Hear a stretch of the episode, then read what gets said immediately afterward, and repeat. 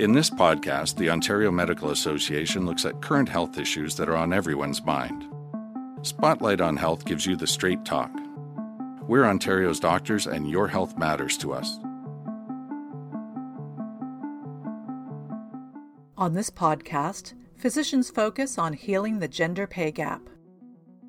We will be hearing from Dr. Tara Kiran, the Fidani Chair in Improvement and Innovation and Vice Chair, Quality and Innovation in the Department of Family and Community Medicine at the University of Toronto. She practices family medicine at St. Michael's Hospital Academic Family Health Team and is an associate professor at the University of Toronto, a scientist in the MAP Center for Urban Health Solutions at St. Michael's Hospital, and an adjunct scientist at ICES. It's fantastic to be here today. From Dr. Michelle Cohen, a family physician in Brighton, Ontario, an assistant professor in the Queen's Department of Family Medicine, and co chair of the Advocacy Committee of Canadian Women in Medicine. Thank you so much. From Dr. Sharon Straus, a geriatrician and clinical epidemiologist, the director of the Knowledge Translation Program and physician in chief at St. Michael's Hospital, as well as a professor in the Department of Medicine at the University of Toronto. Thank you so much.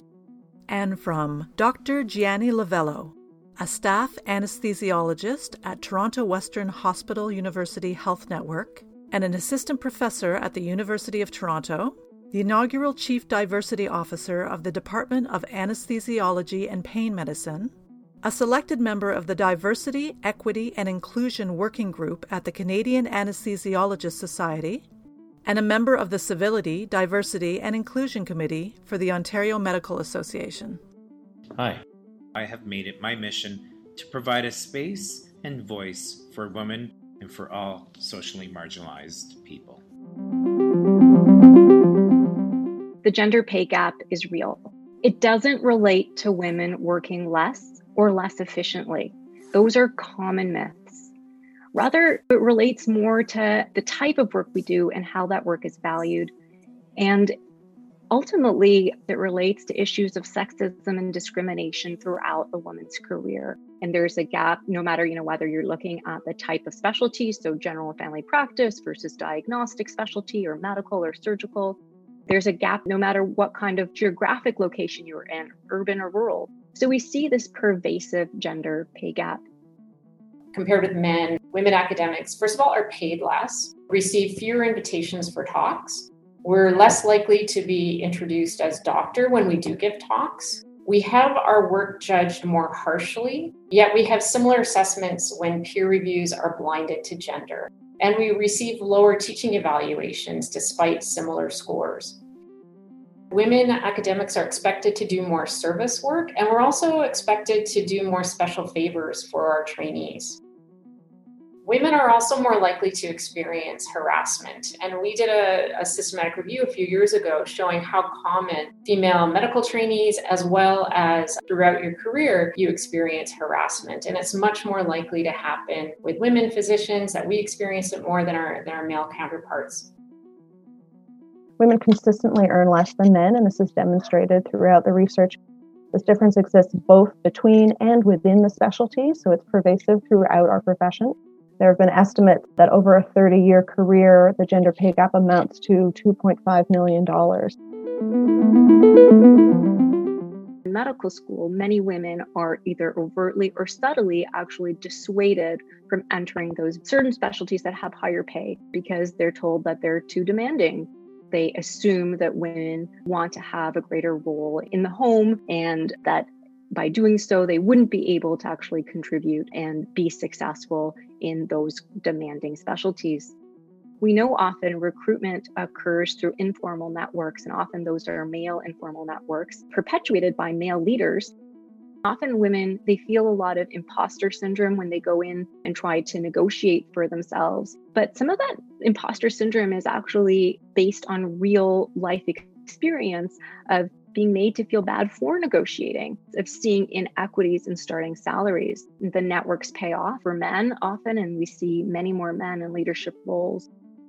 Women anesthesiologists in leadership positions ironically have difficulty of internalizing a leadership identity. Expressed experiencing discrimination and articulated family responsibility related barriers, as well as ingrained societal expectations, as barriers to academic progression into leadership positions. We need better transparency and better competition to eliminate that old boys network that really perpetuates the glass ceiling in medicine that prevents so many women from moving into those leadership roles. Ideally, we would want gender parity on our hiring and selection committee. There's a good deal of research to show that having a single token female or single minority on a hiring committee of any kind does not improve representation for that underrepresented group. That's something that definitely needs to be worked on. So we need to actively seek women for leadership roles. Diverse teams focus more on facts and have been found to produce fewer errors, are better at solving problems, and are more innovative and creative. Large and complex companies benefit more from increased diversity. Healthcare and diversity is, generally, less well studied than within the business world. However, equity, diversity, and inclusion initiatives have been gaining traction within medicine. Baby boomers, Gen Xers, and millennials have a common goal to make a positive impact on their organization and help solve social challenges. Many people wonder is the pay gap a result just of women working less? More women work part time. Isn't that it? The data suggests that yes, women often do work fewer hours than men. But ultimately, the differences in the number of work hours in no way seem to explain the size of the gap. Really, what the gap is related to is more the type of work and how that work is valued. Female surgeons earned 76 cents on the dollar per hour compared to male surgeons. Female surgeons were more likely to do less lucrative procedures. And one of the reasons was that they were more likely to operate on women, and the surgical procedures being done on women are valued less in our schedule of benefits than surgical procedures done on men. So, again, here we're not seeing that women work less. In fact, often women were spending more time per patient. Female physicians, primary care docs, generated nearly 11% less annual visit revenue than otherwise similar male family doctors in the same practice, but they were spending more time with patients per visit, per day, and per year.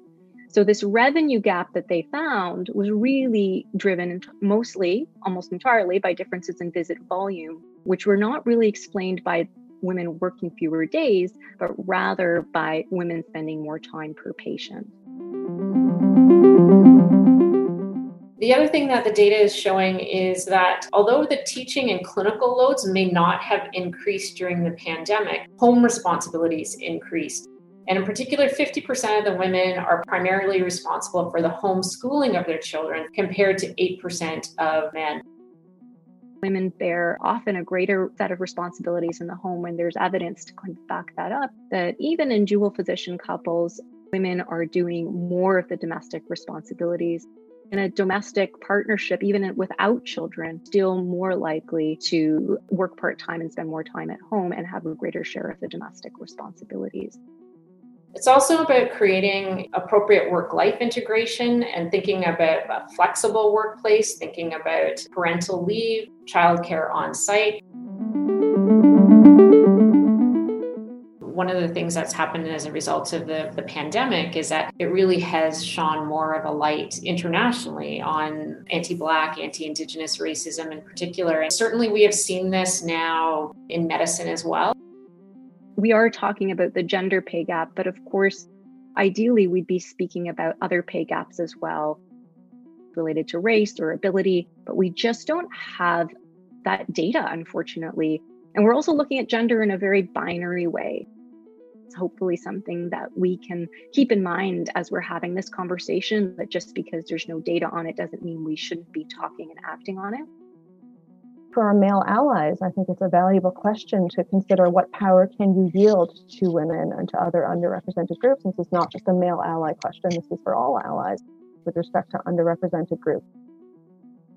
I want to understand how a continuum model of gender can shift our academic dialogue and avoid the current polarization that leads to segregation and isolation rather than diversity and inclusion. To improve conditions for all who are discriminated against and discuss the need to move beyond gender binaries and the importance of intersectionality in everyday language and its effects on people and policies.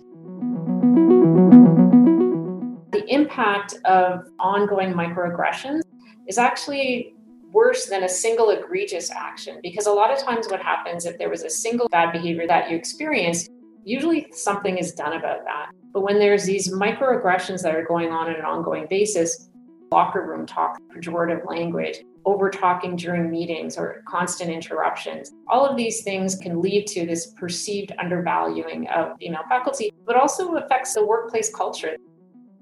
I think ultimately it's about thinking about how you concede power recognizing that you have power that you may not even recognize? And how can you cede it? How can you give it to somebody? Who can you give it to and how can you do that? Secondly i think it's about having the courage to speak up especially speaking up right in the moment. That is so hard to do sometimes and sometimes it will come at a cost to the person who's speaking up. But if you see somebody treating somebody not well making a misogynistic remark, dismissing a woman's comment, speaking over a woman at a meeting, you can be an ally by picking up on that, calling out explicitly what it is that you're seeing and standing by. And we men have a role to play.